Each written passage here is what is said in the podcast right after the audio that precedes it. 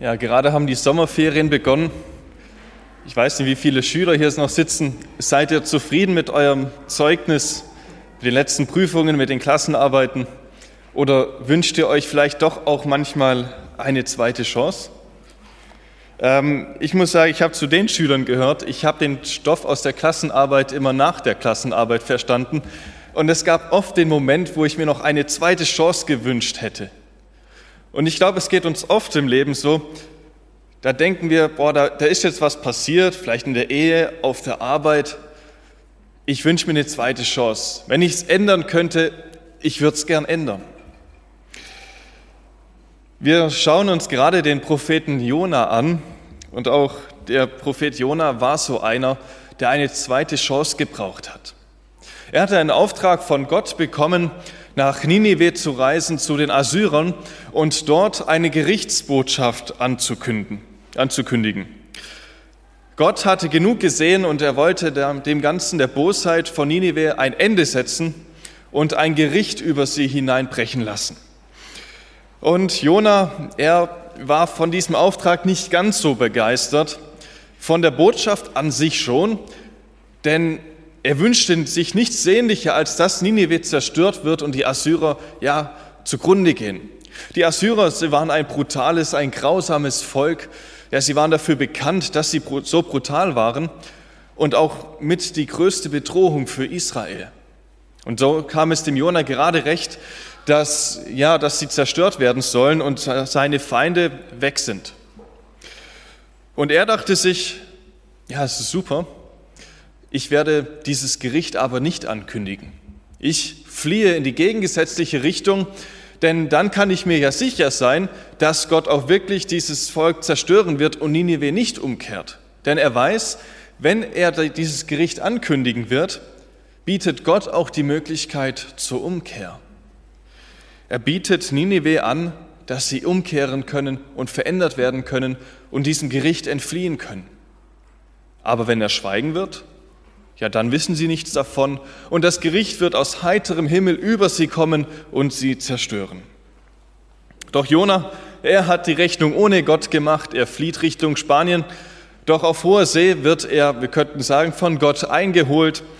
Und ja, eine, um eine lange Geschichte kurz zu machen, Jona wird über Bord geworfen und setzt zu einem unfreiwilligen Tauchgang an. Doch aus einem Tauchgang wird bald eine U-Bootfahrt ein Fisch kommt, verschluckt ihn und nimmt ihn für drei Tage auf. Wer die letzten zwei Predigten dazu verpasst hat, der kann das gerne noch auf, auf YouTube dann nachschauen. In diesem Fisch, da hatte der Jona sehr viel Zeit, um nachzudenken über Gott, über sich selbst, über das, was in den letzten Tagen so passiert ist. Und Jona, er versteht ganz neu, was Gnade bedeutet.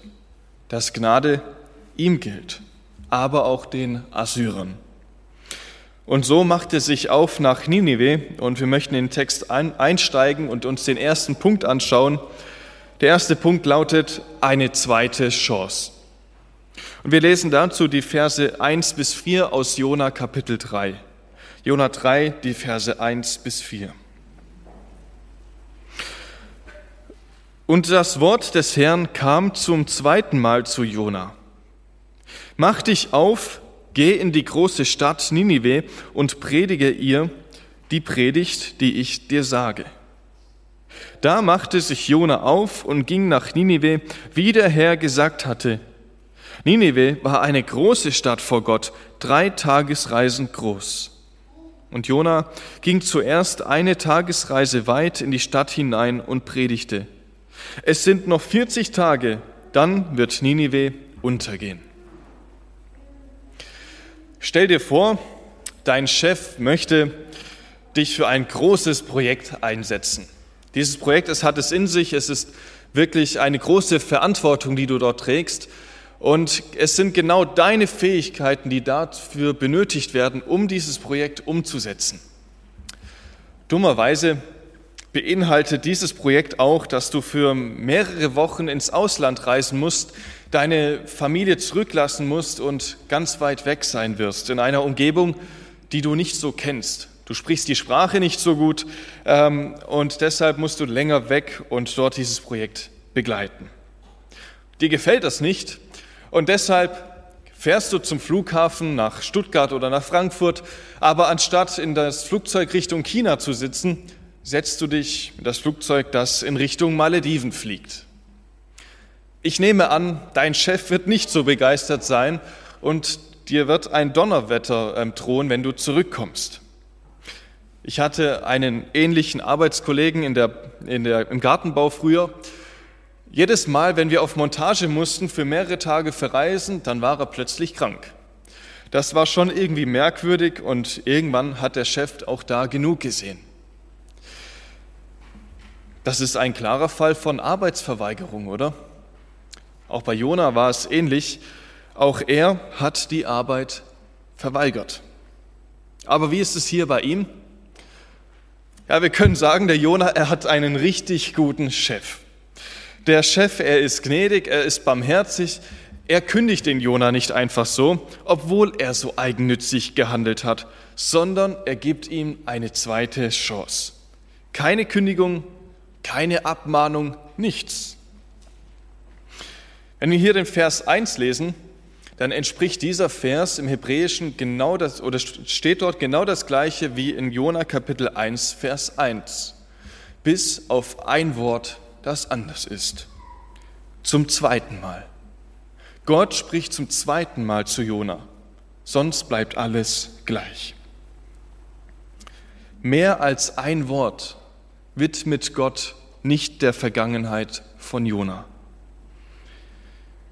Nicht einmal irgendwie so eine Aussage, ja, nachdem Gott Jona eingeholt hat und ihm vom, vom Fisch hat verschlucken lassen, nichts von alledem. Gar nichts. Das zeigt uns etwas von diesem wunderbaren, gnädigen und barmherzigen Charakter, den Gott hat. Wenn Gott vergibt, wenn Gott Schuld wegnimmt, dann vergisst er sie auch. Er hält sie uns nicht länger vor. In Hebräer 10, Vers 17, dort zitiert der Autor ein Vers aus Jeremia 31 und schreibt, Ihrer Sünden und ihrer Gesetzeslosigkeit werde ich nicht mehr gedenken. Gott denkt nicht mehr daran. Es ist eine miese Taktik des Teufels, dass er immer wieder kommt und uns unsere Schuld vorhält und aufzeigt, guck mal, wie schlecht du bist. Guck mal, was du das letzte Mal angestellt hast, wie du doch wieder gescheitert bist. Und das verunsichert uns. Das lässt uns verzweifeln und kaputt gehen. Doch Gott, er denkt nicht daran. Was passiert, wenn wir immer wieder auf das zurückblicken, wo wir gescheitert sind, auf die Schuld, die hinter uns liegt? Ja, wir werden verunsichert, wir schauen auf unsere Schwachheit. Wir stecken, stecken den Kopf in den Sand und wissen nicht mehr weiter. Und was passiert dann? Wir fallen hin und wir sind an dem Punkt angelangt, wo der Teufel uns haben möchte. Er hat sein Ziel erreicht. Doch ich möchte dir heute sagen, lass dich nicht vom Teufel quälen und knechten. Wenn Gott vergibt, dann vergisst er auch. Er ist gnädig, er ist barmherzig, er hält uns nicht dauernd die Vergangenheit vor. Er ist ein Gott der zweiten Chance, auch ein Gott der dritten und der vierten Chance. Gott ist gnädig. Aber was tun, wenn der Teufel trotzdem wiederkommt und unser Versagen vorhält? Was können wir dann tun? Auch hier finden wir die Antwort im Hebräerbrief, Hebräer Kapitel 12, Vers 2, indem wir hinschauen auf Jesus, den Anfänger und Vollender des Glaubens, der um der vor ihm liegenden Freude willen die Schande nicht achtete und das Kreuz erduldete und sich gesetzt hat zu Rechten des Thrones Gottes. Wir können dem Feind widerstehen, indem wir von uns und von ihm wegschauen hin auf Christus, der den Sieg gebracht hat, den, indem wir auf den schauen, der uns erlöst hat, der uns eine neue Natur gegeben hat, einen neuen Geist, ein neues Herz. Und uns bewusst machen, wir sind nicht mehr so, wie es der Teufel gerne hätte. Wir sind jetzt so, wie es Gott gerne hätte, nämlich seine Kinder. Vielleicht bist du heute hier und bist in einer Situation, wo der Teufel dir immer wieder etwas vorhält, wo er dich plagt mit Schuld. Nach außen hin schaffst du es vielleicht so gut, sehr gut, das zu vertuschen und irgendwie gut darzustellen, doch innerlich merkst du, da hält dich etwas zurück. Ich möchte dich ermutigen, lauf hin zu Gott, zu dem Gott der zweiten und der dritten Chance. Er erwartet dich mit offenen Armen und möchte dich zu sich ziehen und dir eine zweite Chance geben. Falls du da vielleicht auch ein Gespräch wünschst, hier sind Älteste, hier sind Vertrauenspersonen, komm gerne auf uns zu und wir reden mit dir darüber und beten auch mit dir. Ja, und wer seine Schuld los wird, der darf aufleben, der darf sich freuen und das erleben, was Jona erlebt hat. Man sagt so schön, gerettet sein macht Beine. Das ist auch bei Jona hier passiert. Und so zieht er los in die Stadt Ninive. Ninive hatte damals zwischen 120.000 und 170.000 Einwohner, also liegt in der Größenordnung zwischen Ulm und Heidelberg, dass ihr euch ungefähr vorstellen könnt. Und das war für die damalige Zeit wirklich eine Großstadt. Die Weltbevölkerung, die war ja damals noch nicht so groß. Ähm, daher die Städte müssen wir auch in der Größenordnung dann denken. Das war damals eine Megacity. Und die Bibel, sie schreibt, dass man drei Tage braucht, um sie zu durchwandern, um durch ihr durchzulaufen. Das verunsichert uns vielleicht so ein bisschen. Für 120, 170.000 Einwohner bräuchte man wahrscheinlich nicht so lange.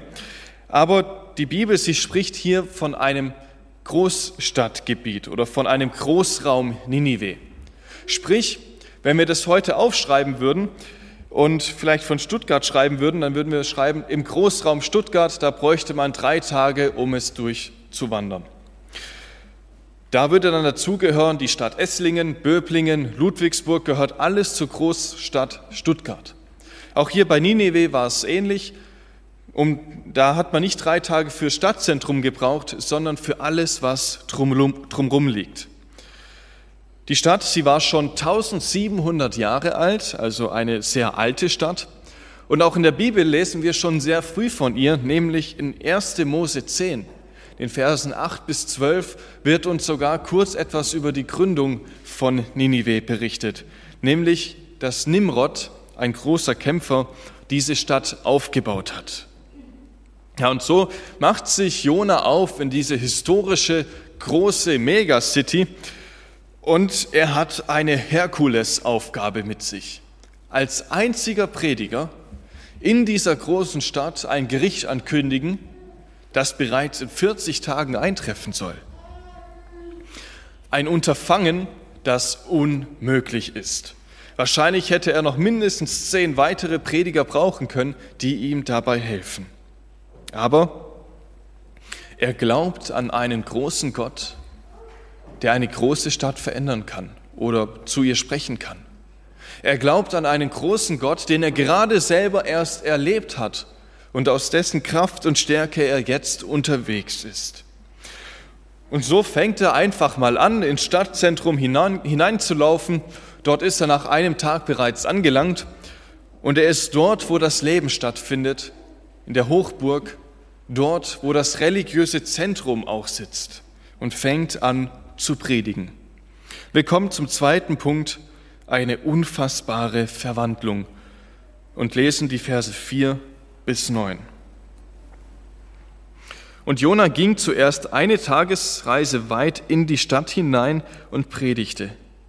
Es sind noch 40 Tage, dann wird Ninive untergehen. Da glaubten die Leute von Ninive an Gott, ließen ein Fasten ausrufen und zogen Säcke an, beide, groß und klein.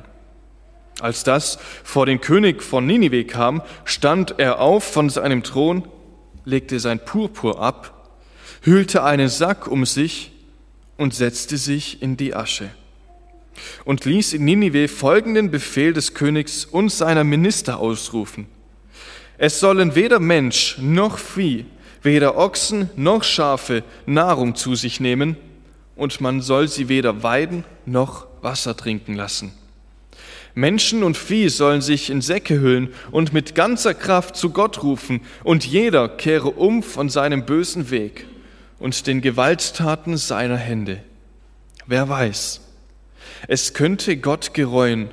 Er könnte sich von seinem grimmigen Zorn abwenden, so dass wir nicht umkommen. Die Predigt von Jona, die scheint zu sitzen.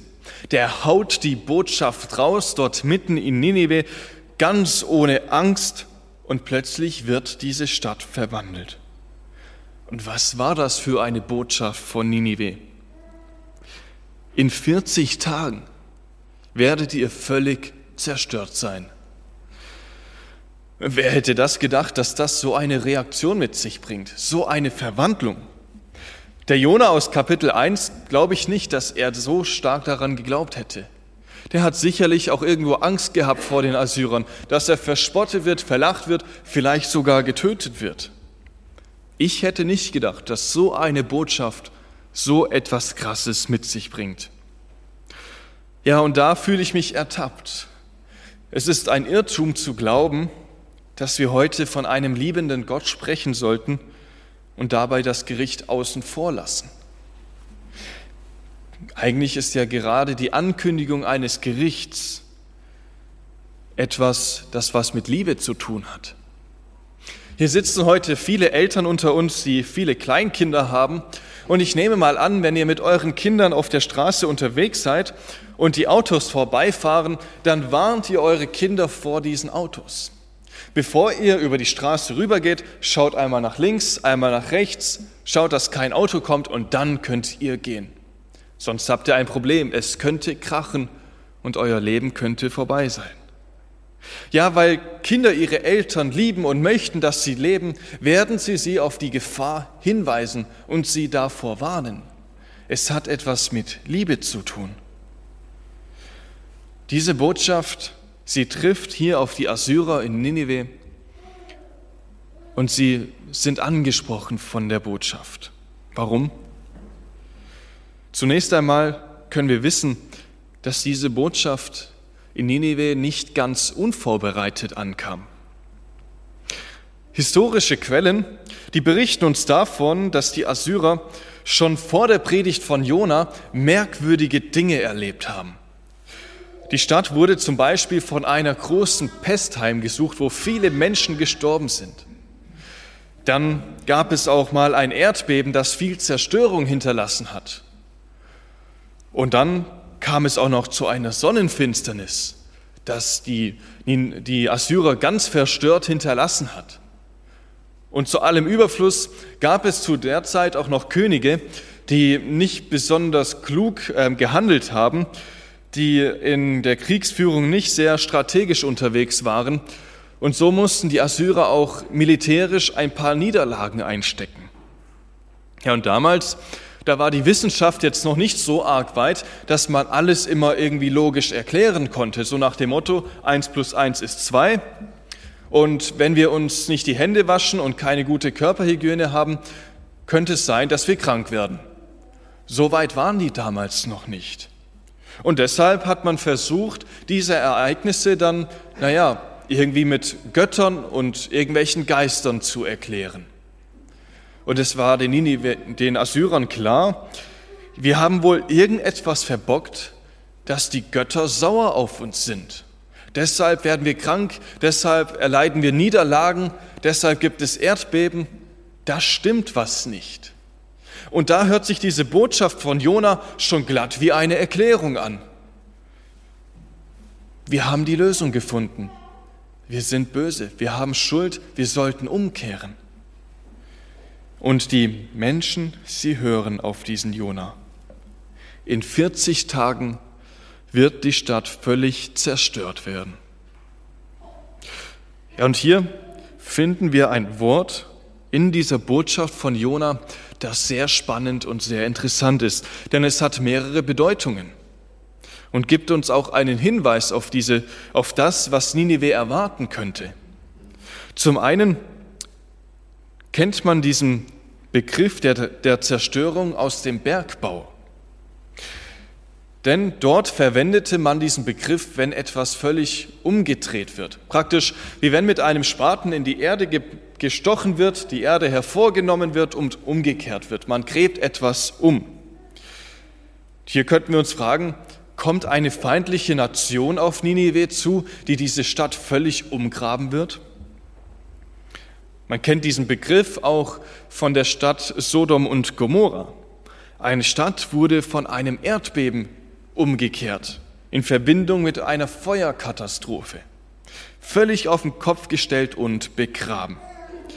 Hat Gott vielleicht vor, Ninive durch ein Erdbeben zu zerstören? Es liegt sehr nahe. Dann gibt es da aber auch noch eine dritte Bedeutung, die erkläre ich dir aber erst am Ende dieser Predigt. Schauen wir uns die Reaktion von Ninive an.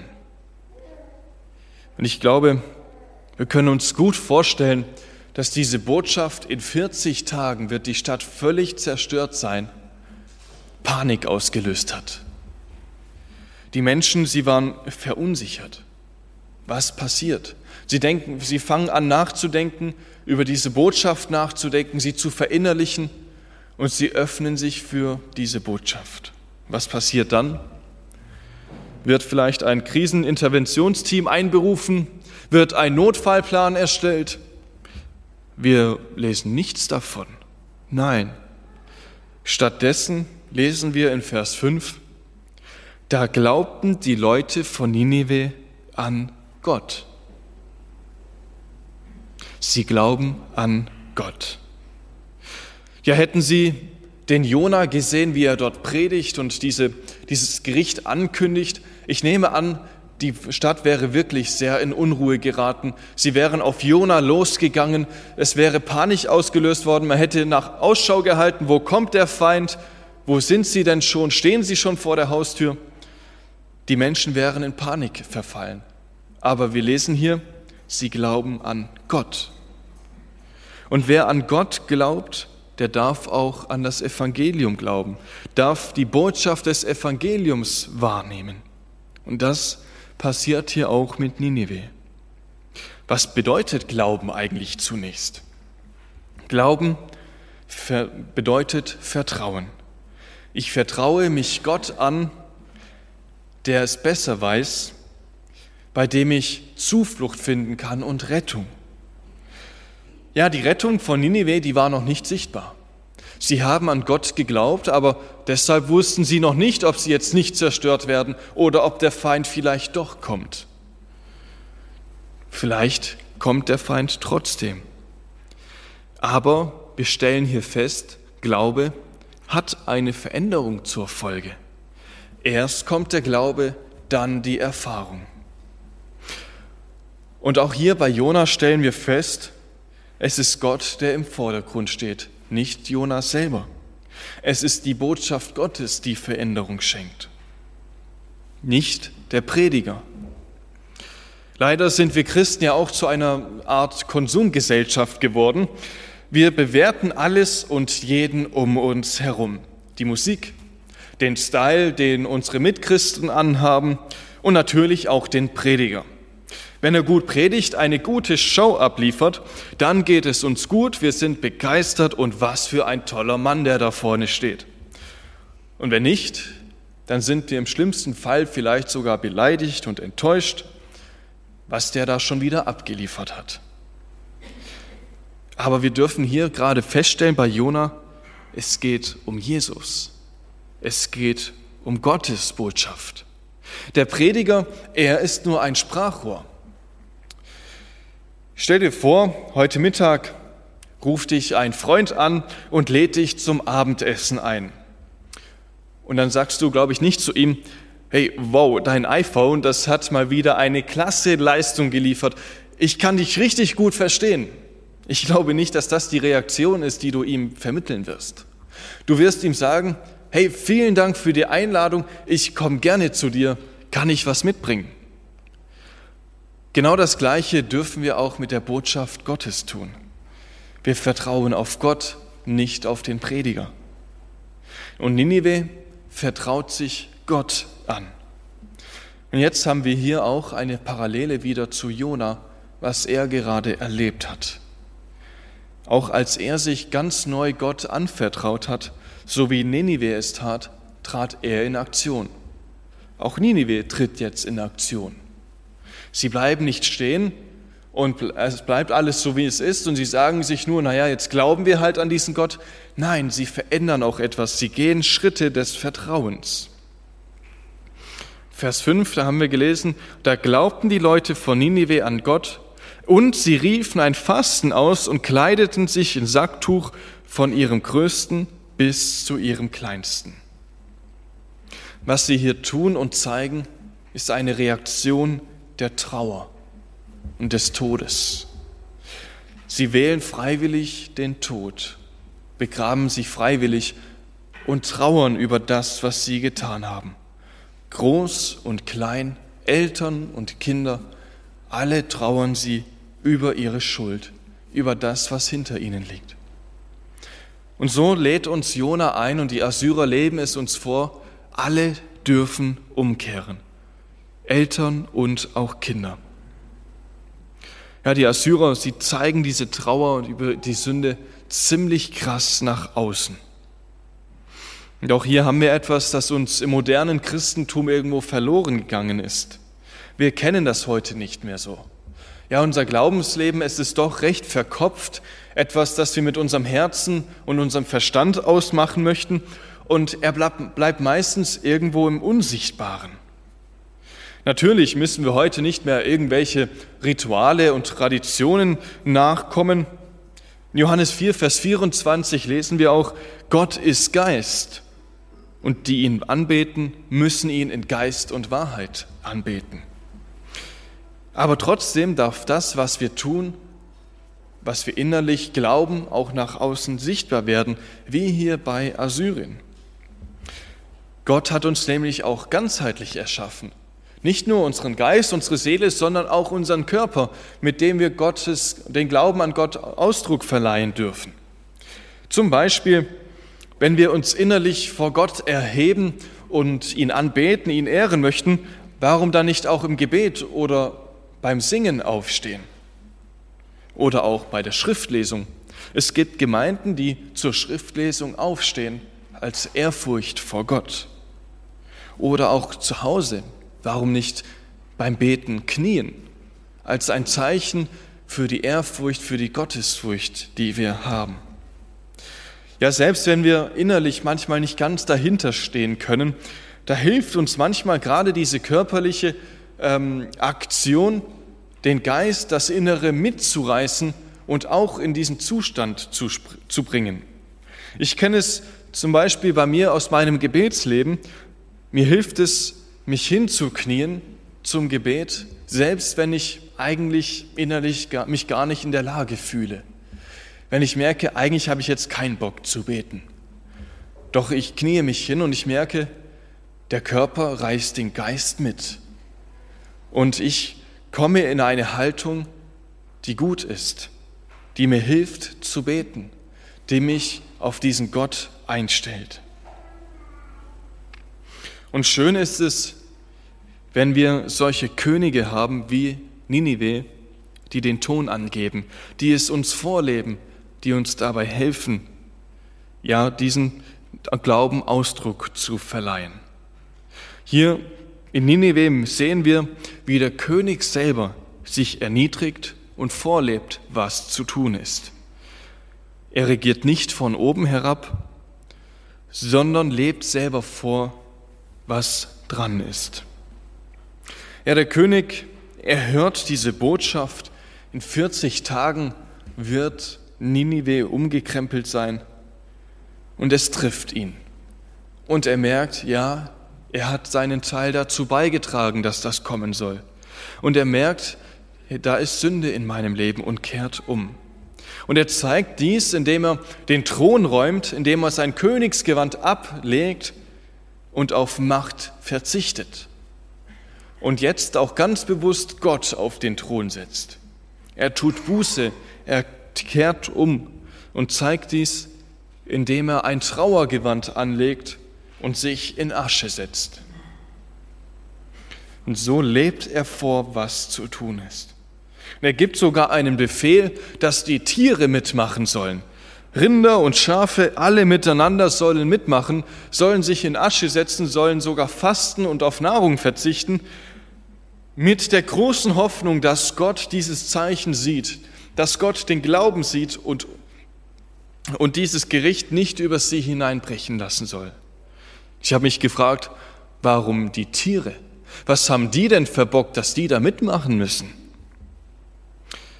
Ja, wir dürfen feststellen, die ganze Schöpfung, alle Tiere, alle Pflanzen, sie sind auch durch den Sündenfall zerstört worden. Und auch sie warten auf die Erlösung, dass der Tag kommt, wo sich das alles ändert und wir wieder so sind, wie es Gott gefällt. Römer 8, Vers 19 schreibt Paulus, denn das sehnsüchtige Harren der Schöpfung wartet auf die Offenbarung der Söhne Gottes. Also auch die Natur, auch die Tiere, sie spüren, hey, da, da fehlt doch etwas. Der Sohn Gottes, er sollte kommen und uns erlösen.